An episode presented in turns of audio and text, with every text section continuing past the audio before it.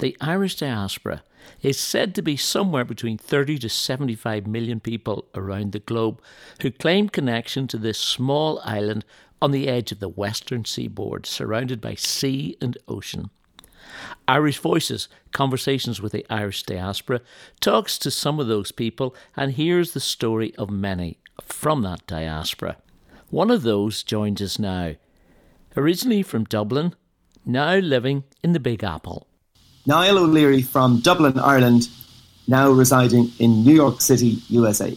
You're a man who jumps across the Atlantic as often as as Blériot uh, jumped across the Channel in planes. Well, actually, he only did it once or twice, but you did this on a fairly regular basis, uh, Niall. Uh, your roots are Dublin. T- tell me your roots, where where uh, Niall O'Leary comes from. So I was born in Dublin, but um, my parents are from actually Kerry, my father, and my mother, the Limerick Kerry border. So I've country blood in my veins. And not not a bad thing at all. Yeah. So, so, only so a first generation dub then. I guess so. Yeah, that's what you'd call it. Yeah. Well, what was life like for you, uh, Niall, growing up? Well, I grew up in the leafy suburbs in Dublin, and I had a lovely time. Myself and my sister, who's a year older than me, um, we went through different phases of fighting each other and hugging each other and fighting over the TV remote. And now we talk a few times a week, and it's great. Oh, that's good. And and a childhood full with culture because you're a very cultured Irish cultured man. Yeah, you know, I have my mother to blame for that because she used to do the Irish dancing when she was young, and um, she also got um, myself and my sister into the dancing and into the accordion lessons as well. And so, um, from a young age, I was participating in things that we didn't call it Irish dancing growing up; we called it dancing.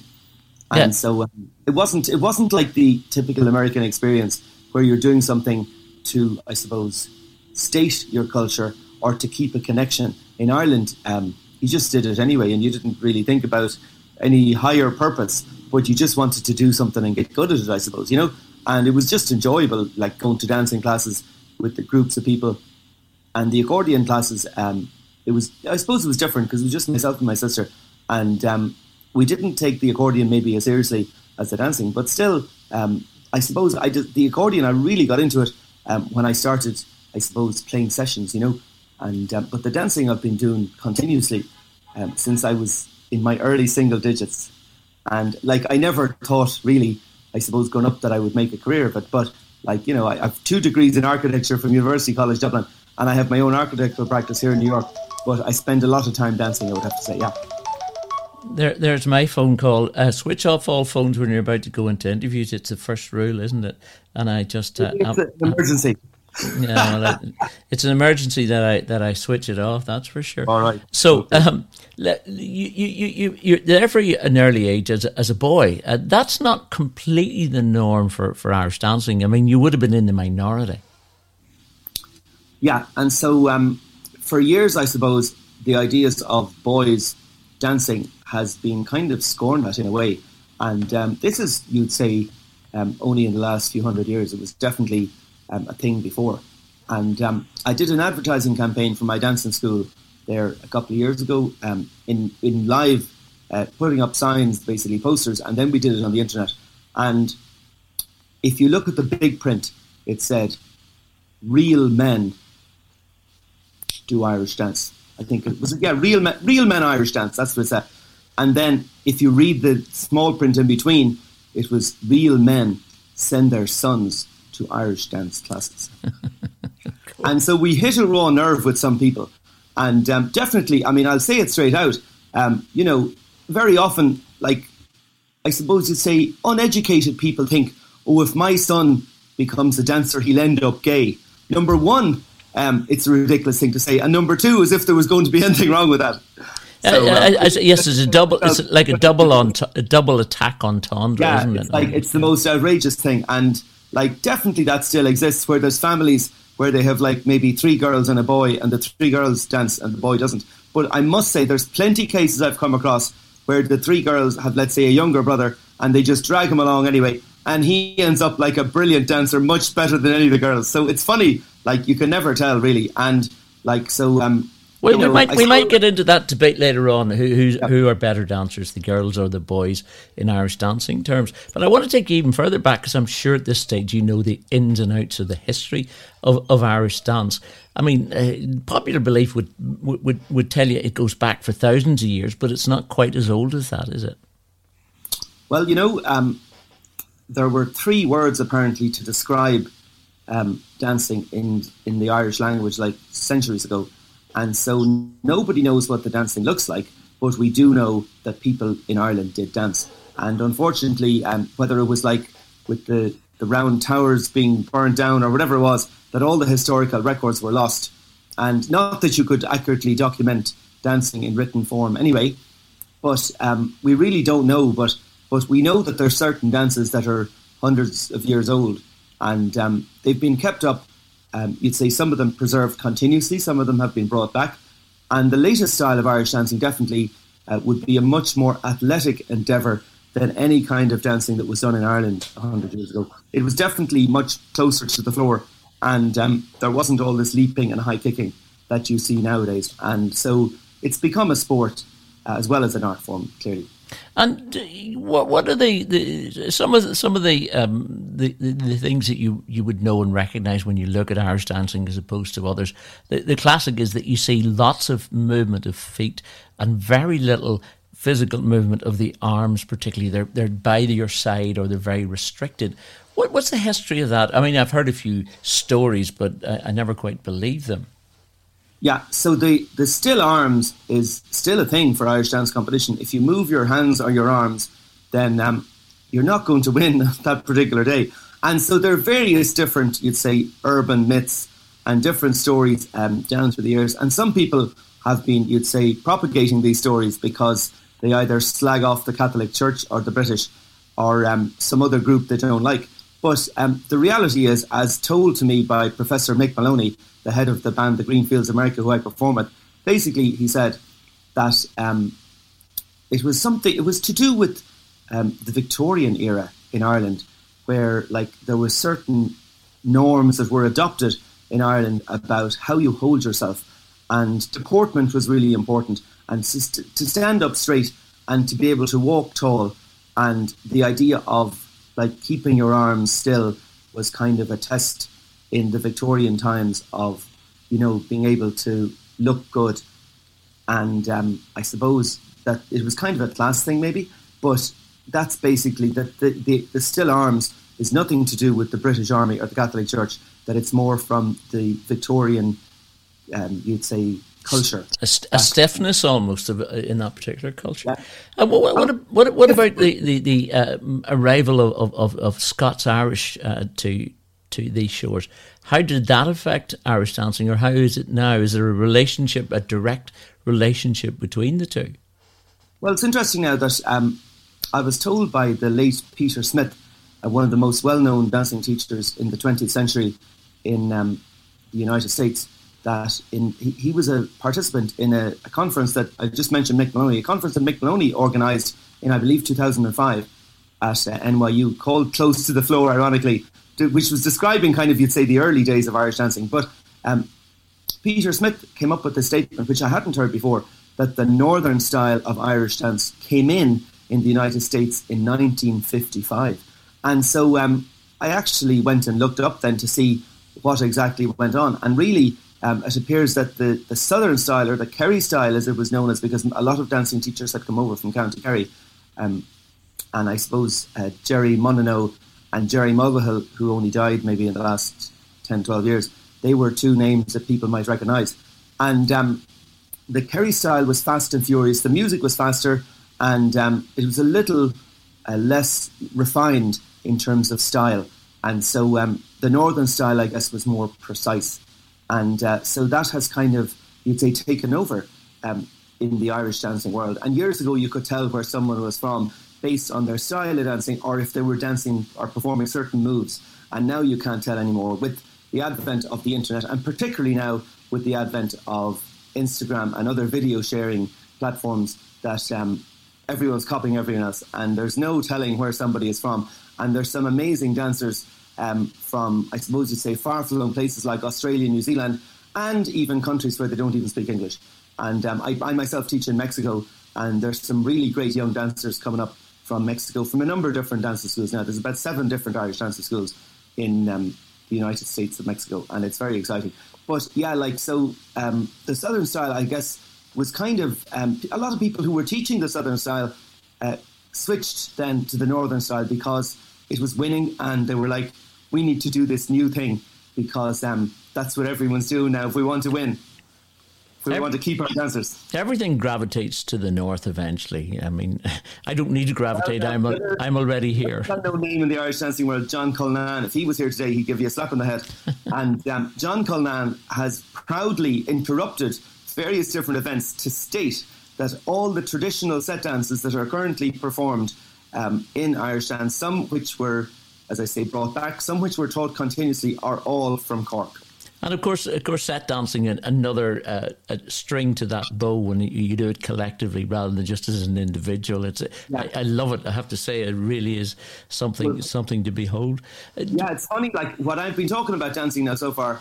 Um, I made a reference to close to the floor, which would be, I suppose, a reference to maybe sean-nós dancing or old style step dancing, which would be from, I suppose, the mid 20th century.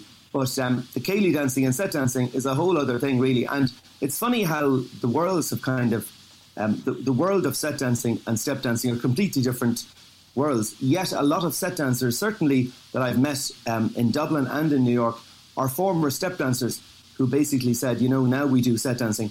And I suppose like it's easier maybe um, to do the kind of group dancing. It's not. It's, I wouldn't say it's as it's um, no less cardiovascularly demanding. It's very demanding if you're dancing a load of dances in three or four hours. But um, the fact you're not lifting your legs as much, maybe it's not as demanding on the leg muscles. But yeah, like Céilí dancing and set dancing has been on pause uh, for over a year, and I'm sure now that um, when finally times are right to bring back the Céilí dancing and set dancing, I'd say there will be a bit of a revival because people definitely miss it. Well, let me get back to your own involvement uh, from those early days. Uh, were you into the competitions early, and, and how successful were you? That's yeah, I was lucky that I won an All Ireland Championship. Lucky, um, yeah, just lucky, just lucky. Well, I was eleven. I was just was I? Yeah, I just turned eleven years of age, I think, and um, or was I ten? I can't remember. I was ten or eleven, and um, so and I was on. I actually danced on the main evening news uh, that night, uh, the nine o'clock news on RTE.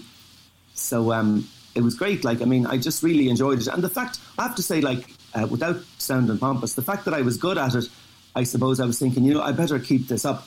And I was very fortunate in school as well that, like, because I was winning, I kind of um, was left alone in a sense, you know. Whereas I feel maybe I would have been beaten up if I hadn't been winning because I was the only guy doing Irish dancing. And there was one one brother. Now I went to um, Blackrock College, which was a famous rugby is a famous rugby school, and there was a, a priest there, a brother called Brother Luke, and he would get me to perform for different classes during religion class, and then he'd give me an orange. My first professional gig was dancing for St Paul's class when I was about uh, eight or nine, and Brother Luke gave me an orange. Were, were so, you dancing the northern style? You could have been called an orange man. It would have interesting connotations. I, I oh, okay, okay. But thank you for giving me the opportunity to clarify. no, you know, there was some great dancing done in the Orange Halls actually in the north. Um, so we're not going to say anything negative about the Orange Halls. They actually promoted the Irish dancing as well. And it, it wasn't clearly, um, I suppose, something that was seen as divisive um, when they were doing it in the Orange Halls, you know. And there was a lot of people um, in the north, Belfast and the surrounding towns around Belfast, who produced some great dancers who are still around um, today. So absolutely, but indeed, you know, it's, like, it's a bit like the Irish language. Um, it's not an ownership thing, um, and, and no one no one should uh, should begin to or start to, to think that they do. So, so you you you're, you're an All Ireland medalist. Does that does that transfer to be a world medalist or whether, whether world, world competition? All Ireland World Championships. I won the Dublin Leinster All Ireland World Championships then when I was 21. Wow. And so, um, yeah, like, I suppose just maybe the sense of achievement um, didn't hit me as much at the time, but there was a great satisfaction in winning. And um, I just really enjoy, I enjoy performing. Um, and I definitely did enjoy competing, I have to say, yeah. But it was about, you know, competing is all really about dancing your best. It's not about beating other people. And I particularly reinforce that point to my students nowadays that um, you know, you try and do the best you can at any given moment, and you prepare for that. Obviously, that's what you're practicing for. You know. So we're we're, we're talking about the dancing career. We'll we'll, we'll look to your um, architectural roots as well because um, we'll get to those in a moment or two. We give people a chance to choose a, a few songs through the course of the the interview, as it were. Uh, and you've chosen um, your first one. I mean, you can choose these in whatever order you like, whichever you feel is most appropriate. But what are you going to go for your number one choice? Would you say? Well, the first one I mentioned to you was uh, Summer in Dublin and um, obviously uh, the the composer sadly passed away now in, in, the last few months or the last three or four months, uh, Liam Reilly, and um, I suppose "Summer in Dublin" became an iconic song, and everyone remembers the first line. I remember that summer in Dublin, and it's like the rest of the lyrics are I don't know almost inconsequential because everyone has their own memories of summer in Dublin. So I would say the song um, evokes like a different memory for everyone. Whereas, whereas there'd other songs where you'd be hanging on every word, you know. But um, there's certainly things in the, the, the song that I wouldn't relate to at all. But there's other things I would, you know. And um, I just think the idea of summer in Dublin, when you're in America especially, it's a lovely idea. And you might only be talking about one day, really, if you're talk if you, if we bring the weather into it. But no, seriously, I mean, I've great memories, childhood memories, and obviously then as I grew up, um, great memories of spending summers in Dublin doing loads of different things, being busy and also just not being busy, just hanging out in the garden and picking daisies and playing with my sister and uh, having salads on the on the grass in the front garden. Like we just had a great time, you know. Take me away from the city and lead me to where I can be on my own. I wanted to see you, and now that I have. I just wanna be left alone.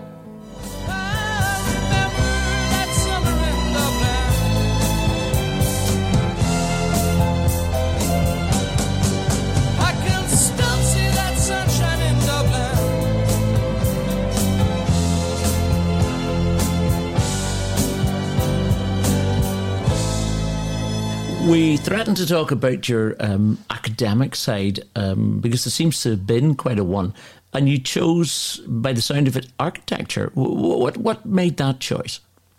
Well, you know, I was always interested in um, building design, and I was fascinated by, I suppose, the possibilities of design and just the different different permutations.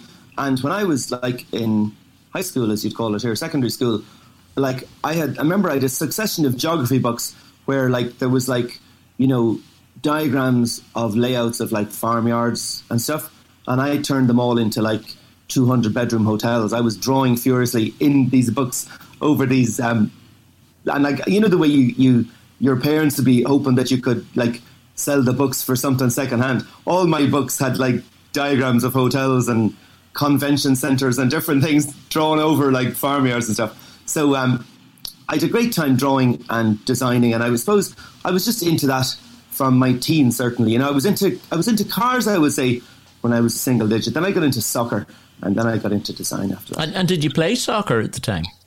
I played a little soccer, but um, I had an experience once where I was, I guess I was kind of on the periphery of the squad for um, Blackrock College soccer team, which you know, they did the odd thing, but they were completely overshadowed by the rugby team. But there was one particular day that there was a guy who was really a rugby fullback, and the ball came up the field, and he kicked the soccer ball two fields over. And the coach, who was also my chemistry teacher, said to him, I like your style. And that was the end of my soccer career. I was like, if that, if he likes that, like I was into flicking the ball, running with the ball, leaping over people, doing all my Irish dancing moves on the soccer field. And everyone knew, like, they were like, oh, look, there he goes. And somebody come in to tackle me, I'd just leap over them and kick the ball ahead. And I was great at flicking the ball and subtle touches like that. And when the coach said that to that guy, I was like, first of all, he should have been playing rugby. And that has nothing to do with soccer, kicking the ball two fields over, and I quit. And, what, what, what, about the, the, potential threat to those legs? I mean, the all important dancing legs.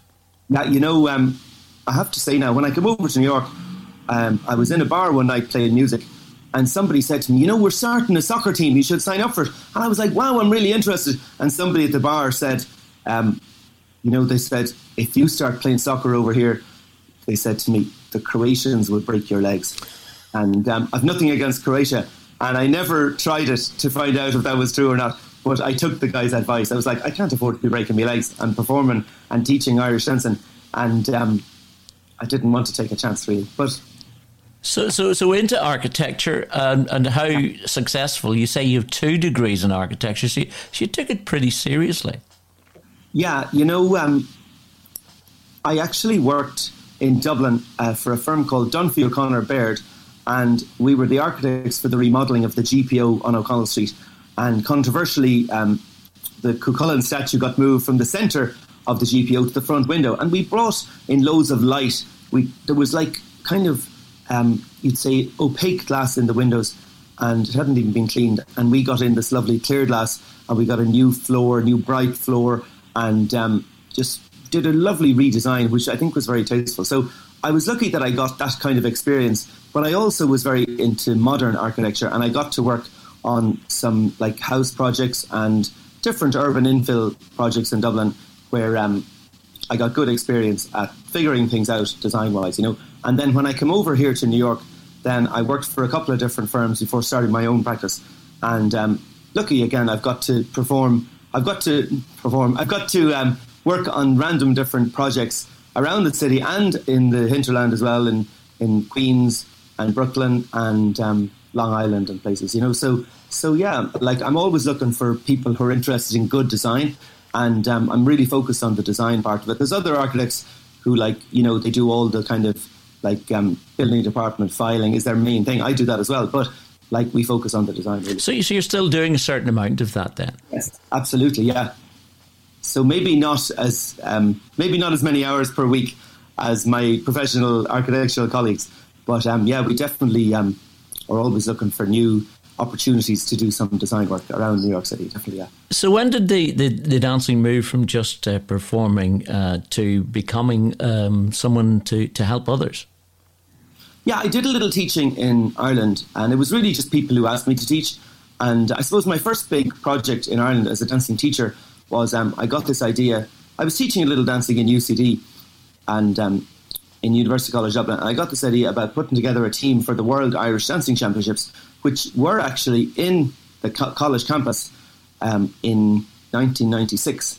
And so I put together what became the first ever multinational Irish dancing team. And we had a dancer in the team, uh, Puna Gasanelwe from Botswana, who's now actually working. She's a doctor working for the Botswana government, and she represents Botswana at the World Health Organization meetings.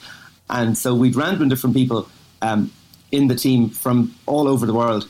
And we got a bit of notoriety for that, I have to say. And then when I came over to America, then um, I was teaching a little bit evenings and weekends. And um, I suppose when I started my own architectural practice, then uh, it expanded a bit because I had more time in the schedule for it, you know. And I've had a great team over the years um, of people helping me with the teaching, and we've a great group of dancers who perform as well. So it's very exciting. We've a number of uh, dancers now of all ages, children, um, teenagers, and adults, who are all getting really good. And in the pandemic, especially, it's a huge challenge um, to try and find space to practice. And it's hard to keep the motivation going when you're not in a group class with other people, which we haven't been able to do in New York City. But uh, having, having said that, now I have to say, I mean, I, my limited experience of Irish dancing, but a, a limited experience of, of seeing such stuff online over the, the COVID period, that you seem to be at the forefront of pushing uh, to do stuff online when others were um, a little bit uh, a little bit intimidated by the whole idea, and you ran with it very quickly. That, that that would be my interpretation. Were you at the forefront, or were you just coming behind, or were you way behind? In, in, in your I would say um, I wouldn't be certainly the only one, but there's a lot of people who've been um, figuring out uh, what to do and the best way to do it. You know, and so we started almost straight away doing video classes. Um, and like I suppose we were lucky that we got we got the opportunities through the Irish Arts Centre uh, primarily, and with other groups to do some performances online where we were specifically asked to do things. And then we did a project ourselves um, in October of last year, and we got a brilliant uh, photographer and videographer, Jimmy Higgins, who's uh, from Dublin but based here in New York for many years. And he would normally be photographing events in the Irish community every night of the week, which of course he hasn't been doing for a year. But in October, I, I think did he used to run a, a, an Irish pub guide? Um, the same guy, yeah, exactly. I met, I met, him a few years in New York City. Yeah, great yeah. guy. and um, takes great photographs and puts everyone at ease and like everyone looks good in the photographs because he's just a funny guy and he gets you in a mood. If you were in a bad mood before he showed up, then you look great in the photograph because he made you laugh. But anyway, we did this video project and he put together an amazing video and it's like a trailer for a movie. It's 59 seconds long and because we wanted to, to put it up on certain platforms where you can only do one minute videos and like it's like um, every scene in the movie is like two or three seconds. So it's like everyone who's watched it, they're like, I need to watch it again. I think I missed something. So it was great. And so there was random things like that that we did um, to keep people engaged and just to keep ourselves amused, really. And so just just to, just to give a visual picture, uh, create the visual without the visual, because uh, people can find it online, of course. But uh, from memory, um, if it doesn't start and it certainly uh, has a subway section, and then it moves to, to shots on Brooklyn Bridge, I'm suspecting, right. and then yeah. and then where does it go after that? Um, well, it was I think yeah we we started off um, in the subway, then we went to the bridge, and then the last shot was actually the dancers dancing back back to Manhattan. You know, so it kind of symbolised, I suppose, the the reopening of Manhattan that we're coming back. You know, that was the idea. Yeah, very, very powerful, very powerful. Um, uh, enjoyed it uh, immensely, and we'll, we'll try and play it. Uh, we'll, we'll, play the soundtrack of it. Uh, that's what we'll do because uh, this being a podcast and being radio. Uh, one of the reasons it's being radio, I have the perfect face for radio, Niall. So you can you can just just bear with me on that on that particular front. So yeah, those glasses you have are really expensive now. Um, like you don't have to show off. Oh, thank you. So, uh, b- back to this idea of teaching. Um, was that a big challenge for you when you did move into it, or did you just fall at your feet, as it were? I would say that um, the biggest challenge in teaching is just um, to keep everyone happy, you know. And the thing is that you have to obviously keep challenging dancers. There's no point just like you know running the warm up and running the steps, and you're all great. Everyone go home and practice. That doesn't work and so we keep coming up with new moves, new combinations, and um, new choreography to keep people challenged. And, you know, like, I think it's running a dancing school versus just showing up to teach are two completely different things. And certainly, um, the teaching I found easy. The running the dancing school, I definitely um, had to work harder on that because um, it just like you know, there's people kind of disappear, and you have to keep track of everyone. And um, we've a great group now, but there was times years ago where um, people would just kind of disappear, and um, you'd wonder what happened. And then they'd show up six weeks later. Can we work on what I worked on the last time I was here? and I think the first time I said yes, and after that I was like, we've had six weeks at last since you were here. So um, you just have to follow along. yeah, absolutely, keep up, keep up with me. So a little bit of encouragement, a little bit of aspiration, a little bit of discipline, and all, all those things you, would want in, in, a good sense. Is there a, competitive side to it too, though, for you that you, you a goal or two that you have when you, particularly when you recognise someone who has uh, extraordinary talent, for want of a better word? Oh, absolutely, yeah. That like we we basically challenge everyone to participate in competitions, of which there were many pre pandemic. And it seems that just now, in the last couple of weeks, there's a lot of um, these events are coming back. And there's issues with trying to find venues and insurance and stuff. But um, it's starting to happen now again in a big way on the East Coast.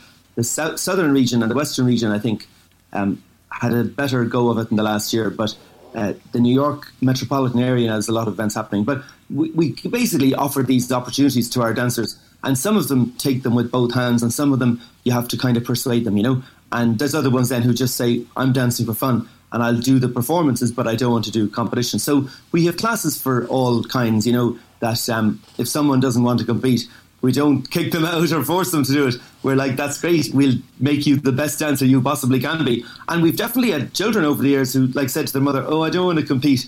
And then the mother brought them to the class or brought them to a fest, to an Irish dancing competition and they ended up in the world championships. You know, so like um, you know, in the case of children, like you just kind of encourage them and expose them to it. And um, I suppose you'd say Irish dancing is a little bit like radiation. It kind of seeps into your system, mm-hmm, you know, mm-hmm. uh-huh. takes time. Yeah, there's a glowing look about you. I now understand why. Make, makes complete sense.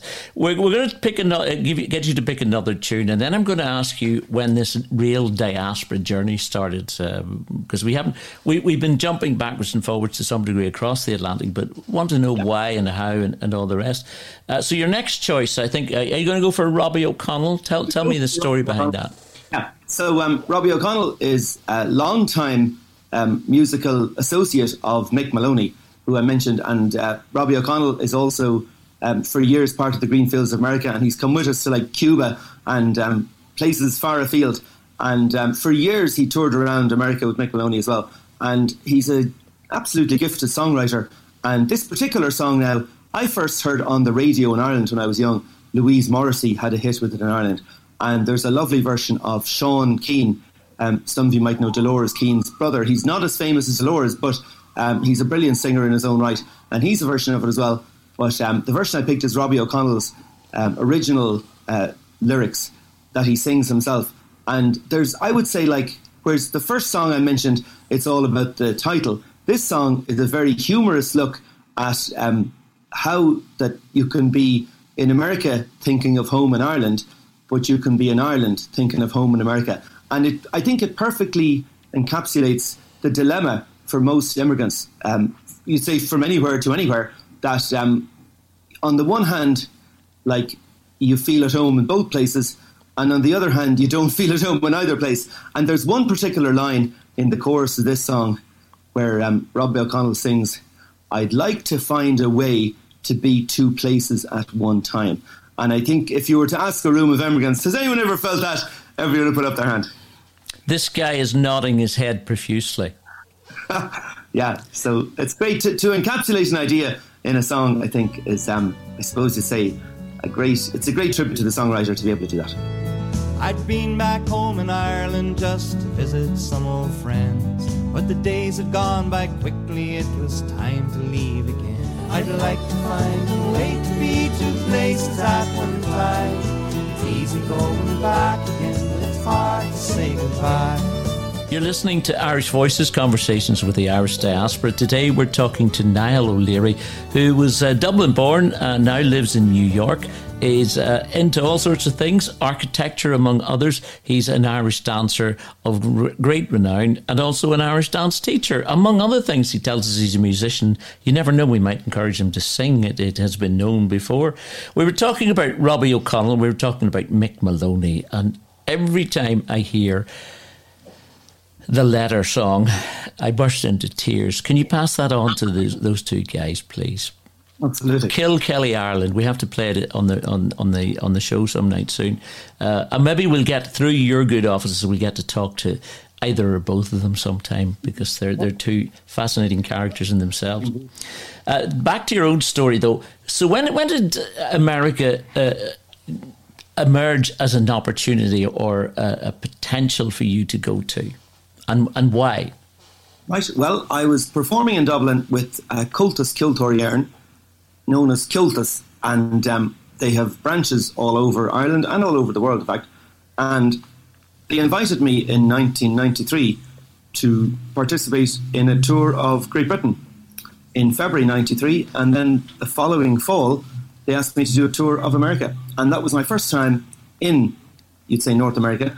And I made my American stage debut in the hall and the American Irish Centre in Willis Avenue in Mineola, Long Island there should be a plaque on the wall. It's not there yet.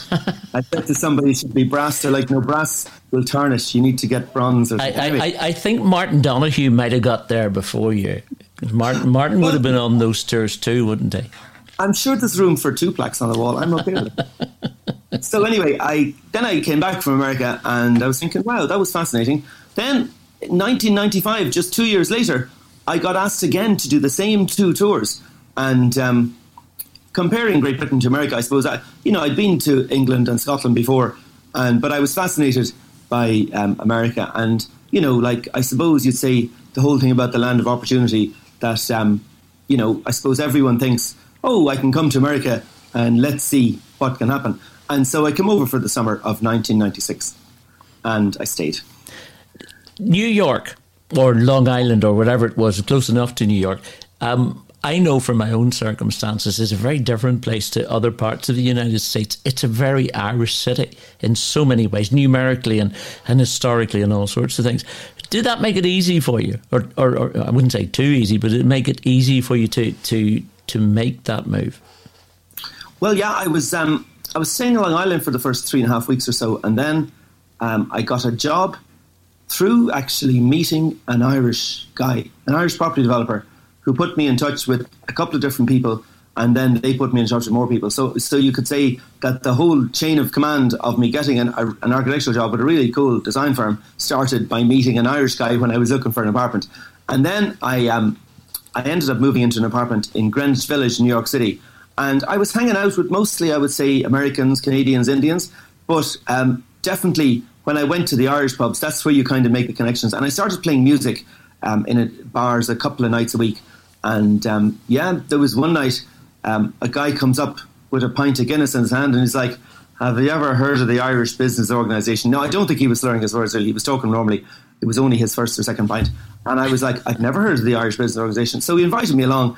And um, like another great group of, you'd say, Irish businessmen and women and um, I ended up as president of it then many years later, and so um, and I'm still involved in it, uh, very much so. Like and so, like there's so many connections you can make here. So like I suppose you'd say in a smaller city like maybe Savannah or somewhere, you would try to get to know all the Irish people in town. In New York City, that mightn't be possible in a lifetime, but I've certainly got to know a lot of people, and um, through the dancing particularly, and through the performing, there's a lot, and through the teaching, there's a lot of people have, um, you'd say, heard of me in ways that they mightn't have heard of somebody who was just sitting in the back of the pub or something, you know.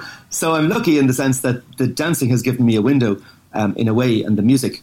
But um, New York City is an amazing place, and there are so many Irish and Irish Americans here as well. And um, you know, and uh, there's like there's definitely people who come over here to be Irish. There's other people who come over here to integrate, and then they ended up um, networking in the Irish community anyway. So um, it's just fascinating, really. So, would you say now, uh, as compared to then, that things have changed for, for somebody just literally off the boat or the plane, that it's more difficult, or is it exactly the same, do you think, when, when a, an Irish person comes to the city? Well, it's more difficult in the sense that um, there are probably less Irish people than there used to be. There are less native Irish in New York City, but it's way easier um, with the advent of not just the internet but social media. And the fact that you can make so many connections in advance whereas years ago you'd be depending on expensive phone calls and writing letters that might be out of date by the time they arrived. And nowadays like there's plenty people who like they contact people well in advance. I'm thinking of coming to america. They introduce them to people and it's like they're nearly all sorted before they show up at all you know? And so like there's other people who maybe wouldn't be as fortunate as that. But there is the possibility um, with social media that you can connect with so many people very quickly. And if you're lucky, people will introduce you to the right people that you need to get to know to do whatever you want to do. So I think in that sense, it's easier. Historically, um, and it probably still exists, there are a number of people uh, on the books who are not on the books. I'm alluding to the whole idea of, of, of many people who are uh, unrecognised um, officially in America, uh, particularly the Irish. Don't goodness knows what the numbers are. They talk about 11 million people uh, who are potentially there for citizenship if it's if it's offered in the current administration and otherwise. I mean that was part of the big part of, of Irish American life uh, for so long. You've uh, legitimized. I'm not here to investigate your past or otherwise, um, yeah. but is that still is it still running a, a, like an undercurrent in, in, in life for, for the Irish in particular? Would you say? Oh, it definitely is. Yeah, I'm lucky that I'm a permanent re- resident of the United States, but there's plenty others have not had the opportunity to do that. And I suppose you'd say there was always the possibility of marrying somebody, and um, many people ended up marrying people they didn't even like, um, so that they could stay in America. But I suppose you know, coming from a country where marriage was for life years ago, from you know until relatively recently, um, the idea of divorce was not even allowed in Ireland, and you had to go to the Seychelles, like um, former Minister Ruairi Quinn, to get a divorce if you wanted to do that. And so um, nowadays, like I guess the younger people coming over from Ireland, um, they don't see marriage as such a permanent thing, and so maybe it's easier to um, come to arrangements. But still, it's not ideal, you know. And um, there's always a way uh, for people to figure it out, but um, it can be very difficult. And I suppose you know there's other countries that appear more welcoming in terms of their immigration policies. But um, all that has been thrown up in the air at the moment with the, the COVID, obviously. And um, is any country perceived as welcoming at the moment. I don't think so, you know. Well, so, when, you say uh, unwelcome, um, there's a difference in, in, in, in many parts of the states to many different races, particularly. Um, well, I don't want to go down the routes of, of particular races, but the point might be that some um, groups of people are uh, harangued more for, for being in this illegal situation, for want of a better word. Do the Irish get away later, do you think? Um, what's your experience of hearing for others, say in New York, uh, and does it differ in different uh, states, as it were? Yeah, no, there doesn't seem to be a policy in New York of pursuing illegal immigrants, whereas maybe um, maybe there was in other states, definitely. But um, I think like that um, you know, it's it's a very challenging situation to be somewhere illegally because if you need to go home, let's say if you have a bereavement or something, then you have to make a very difficult choice. Do you go home or and not be able to come back, or do you kind of stay and have to cope, like you'd say, by yourself almost? And so, like that is probably the worst situation for an illegal immigrant to be in. And um, as I say, there's plenty of people have tried to figure out a way of doing it. But I think what I was referring to in terms of unwelcoming is the number of hoops that you have to jump through and the amount of money you have to pay um, to become, even if you're doing it the correct way, if you're going from a temporary worker visa to a permanent um, resident visa, the amount of hoops you have to jump through is unbelievable. But I was just um, listening to Irish radio there last year where they were saying in Ireland it's just as bad almost like the like immigrants are paying thousands of euros to just to stay in Ireland. So, like, I'm not an expert on the whole matter, but you'd imagine, like, the concept that we have in the EU of freedom of movement, like, um, you'd imagine that concept could be expanded um, to other places as well. It, it, it's a continuing debate, isn't it? As I say, it, it yeah. it's it's up in the air with this president, uh, president and present uh, administration, and, and still no answers coming, uh, even in the short term. But but here here's hoping. Uh, equally important uh, now, uh, and it's harder. It's harder. I think it might be harder, not harder for you, but a different experience of moving to New York, where there's so many Irish, did you feel that you were treated differently, good or bad, being Irish? And what's what's your perception of that among the Irish, among the American community, ex uh, Irish community, as it were?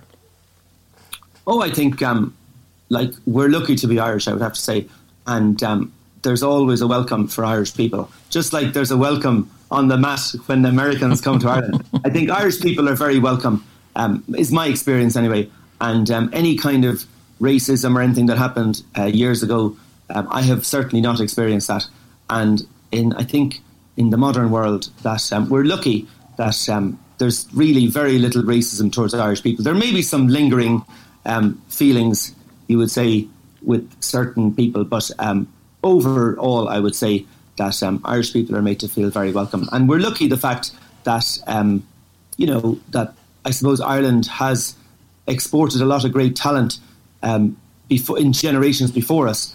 And I would say, in my own case, the fact that um, Riverdance was such a successful worldwide uh, show.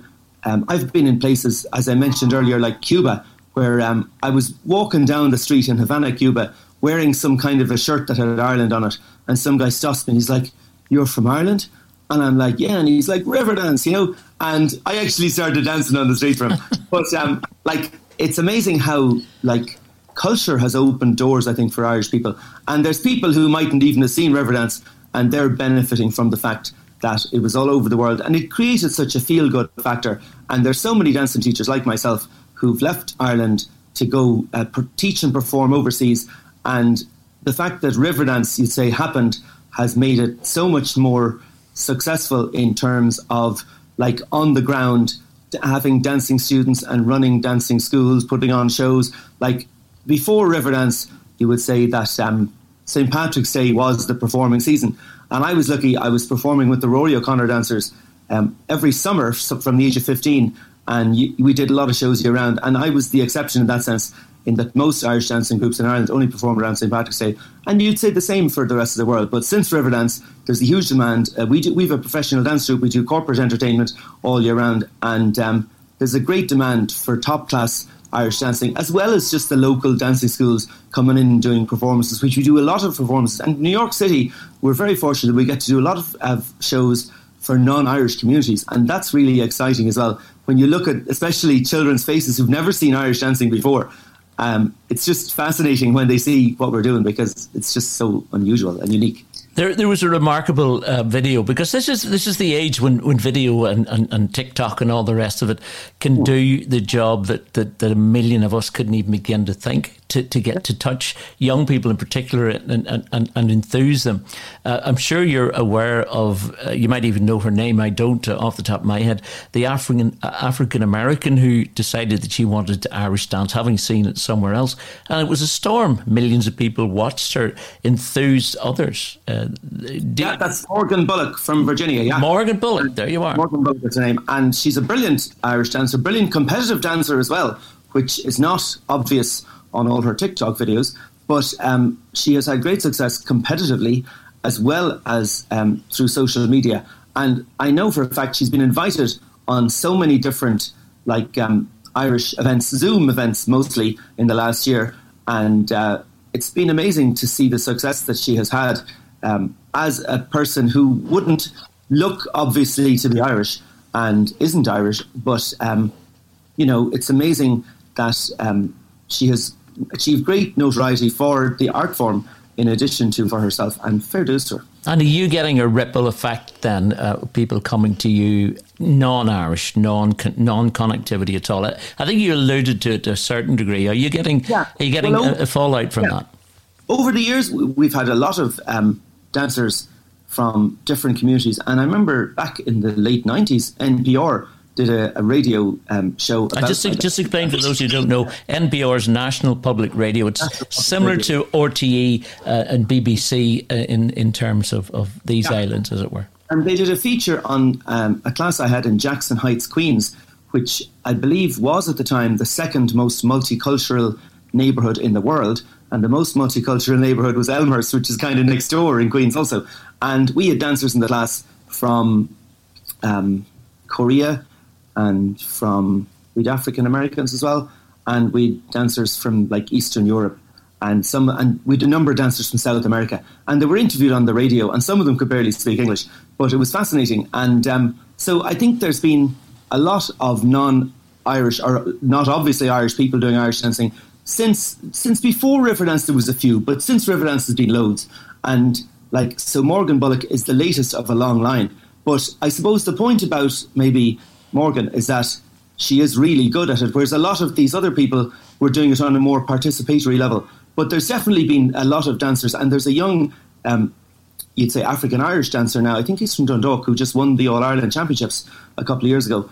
And so um, it's happening in Ireland as well, where there's people that you would say on first glance wouldn't look like they're Irish dancers, but like first glance doesn't do it anymore. You know, like it's basically um, fascinating and amazing how there's such great talent um, in Irish dancing from people who are from all different backgrounds, and a lot of them live in the United States of America, but there's plenty of them overseas as well. And it's happening in, in, in Gaelic games too, where, where those who, who are coming to Ireland uh, as the the second uh, uh, their second uh, land, as it were, who are now embracing that, and it's it's it's a bit of a I don't want to use the word joke, but it's a bit amusing to start off with, but it's so beautiful to see that people yeah. want to embrace the culture that is already here, and not not trying to squeeze their own culture out of out of existence either.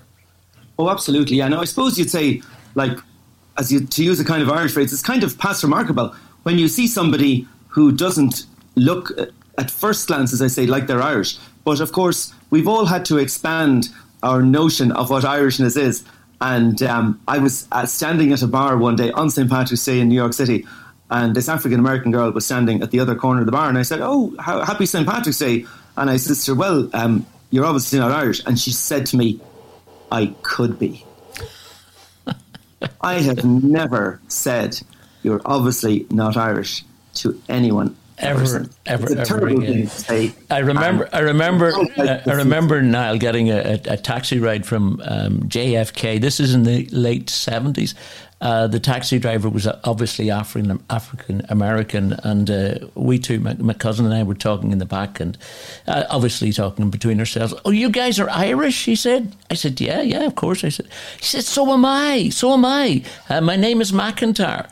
And I couldn't, I couldn't deny him. And and the truth was, if we had checked his uh, American Irish roots, they were there because he'd come from uh, from the literally from the slave owner down, um, who was the owner and either passed the name or perhaps was uh, the parental kind of start of a, a generation or two or three or four.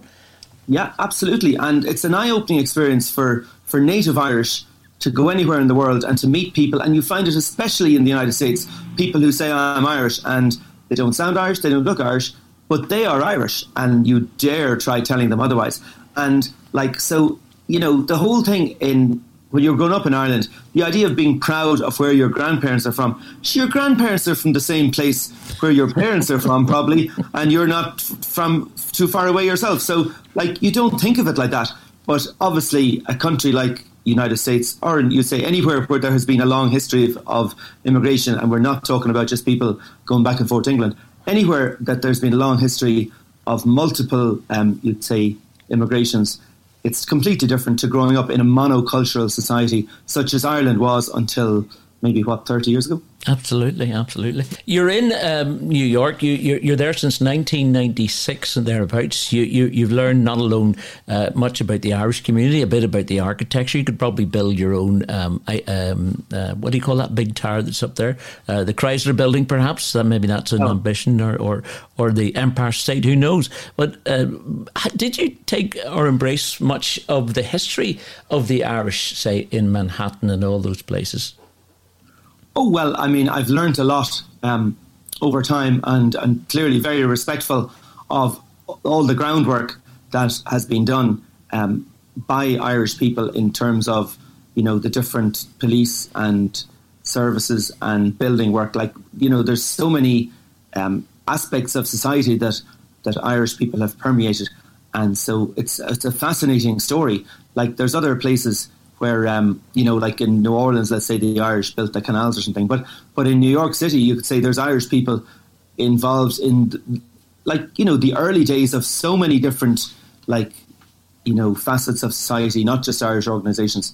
And so it's it's a very proud history, clearly, uh, to come over somewhere and discover that there've been millions of people here before you. What about this Irish dancing then? Is it going to be your life's work? Are you going to diverse into anything new? Are you going to take up more musician roles, as it were? Have you learned? Have you learned more than just the accordion, for example? Well, um, you know, every so often somebody says to me, "Tell us again, how many instruments do you play?" Oh, it's not just and one then. My answer is I play a few well, and the idea of owning loads of instruments and not being able to play any of them is the kind of thing that you'd wake up in the middle of a nightmare. And so um, I never wanted to be that person. So I play the accordion, um, play the spoons, which some people mightn't regard as an instrument. That's a discussion for another day.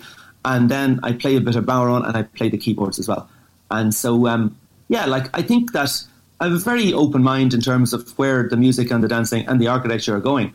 And um, I've certain ideas about um, creating different revolutions around um, all aspects of what I do. And so, um, you know, we're never just thinking in a straight line. You have to kind of think about um, what you can do to expand people's minds in different directions. And so, yeah, I have a lot of ideas up my sleeve. And uh, are you just going to keep them in your sleeve? You're not going to show us your sleeve there uh, towards one or two of them? Well, as the weather gets warmer, um, we'll be revealing more. What, watch this space, as it were. Uh, we're going to come to your final choice of music in a second or two. Uh, fascinating to talk to you, Niall, as I knew it was going to be. Uh, to to um, to to uh, the the line of questioning is just suddenly evaporated. Oh, I know what it was. Would you go back home? the question I was asked more times than any others in the five and a half years I was in California: Are you going to stay here for the rest of your life? I've no idea, Mrs. Because I I haven't uh, got to the end of my life. What, what what's your answer to that question. Yeah, well, I've been lucky that I've got to um, make a lot of trips over the years, three or four times a year in many cases. And um, since the pandemic, obviously, you can't be going back and forth unless you have two weeks either end to quarantine, which most people don't. And so um, I'm hoping to go back maybe late summer, fall, whenever um, it's safe to do so, obviously. But in terms of moving back, like I never saw myself, I suppose, being over here for for as long as I've been, almost 25 years. But at the same time, like the fact that you can go back and forth to Ireland so much, um, I suppose it lessens the longing for moving back in the sense that I get to experience a little bit of Ireland every year for short periods of time. But I wouldn't rule out moving back definitely. But um, I don't know whether maybe I'd like to be able to travel around and um, you know have a base here, a base there, and maybe a base somewhere else.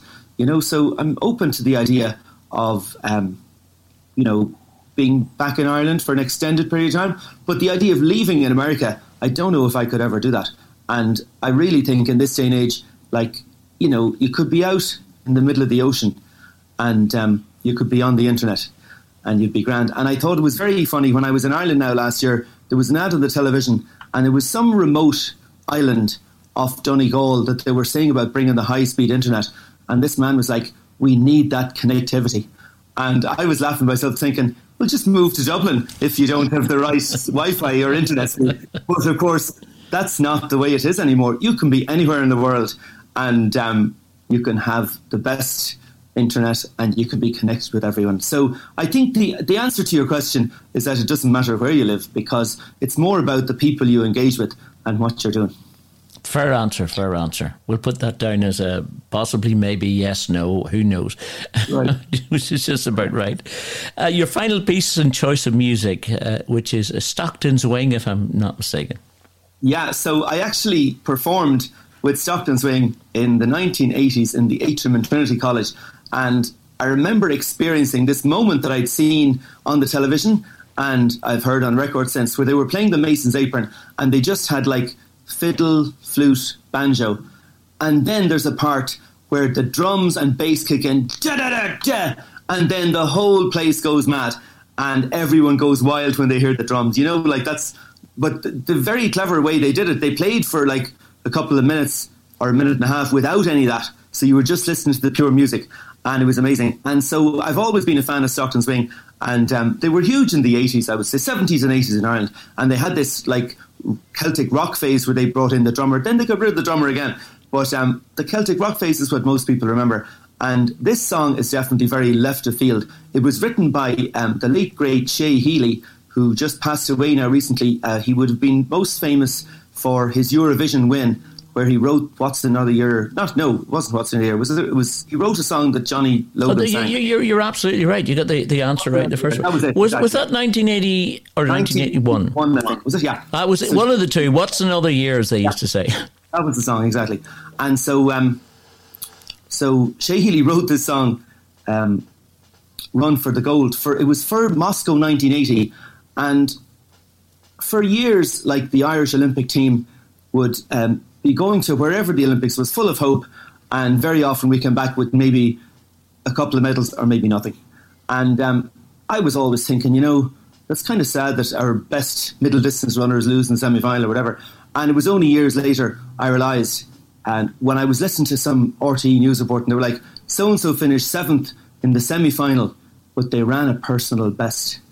And it was only then I realised it's not about like winning the Olympics, it's about going somewhere far away, keeping to your training regime in a different country, and then doing the best you've ever done. And so, like, you know, in terms of training my dancing students now, this was a huge moment. I was like, this is what we need to do. And this particular song, like, you know, the song, I know, I know, I know, compared to that song, like, the, the guy only sings I know once. They ha- I actually counted. The phrase for the gold is sung about 50 times in this particular song. And the title of it, Run for the Gold, I always thought it was about winning the gold medal. And I've actually gone running to this song in Panama Beach, Florida, along the beach, Panama City Beach. And so um, it's a great song for running to, but um, I think you need to play the whole thing because it starts off really slowly and then at the end of the song, there's like a big reveal, which I literally only realised yesterday. It's not about winning gold at all.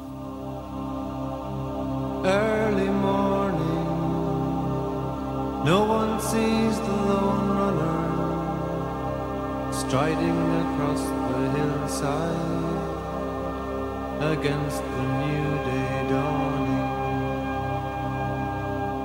He has run for his country, he has run for the gold.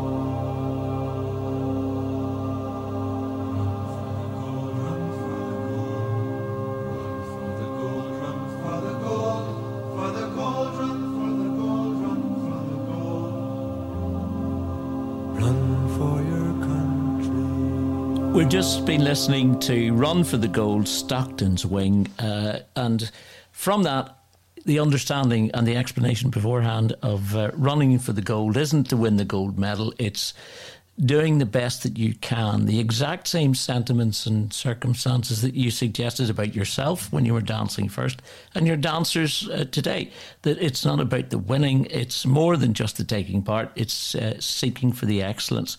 I think that's how you run your life, isn't it? Well, we all do the best we can, right? In in the best of, of, of chances. Been fascinating to talk to you, Niall. We'll probably talk for another hour. Thank you, thank you for being with us, and and uh, we look forward to uh, your sleeves being unrolled and some more uh, plans being unfurled. Absolutely. Thank you so much. Brilliant. My guest on Irish Voices Conversations with the Irish Diaspora was Niall O'Leary, living and thriving in the city of New York. If you'd like to get in touch with Irish Voices, you can find us on Facebook and Twitter. Our handle over there is at Irish Voices PODC. That's Irish Voices PODC. You can help support the podcast by going to www.buymeacoffee.com forward slash Irish Voices PODC. Thanks for listening and please spread the word. I'm Donald McCone and this has been an Irish Voices production.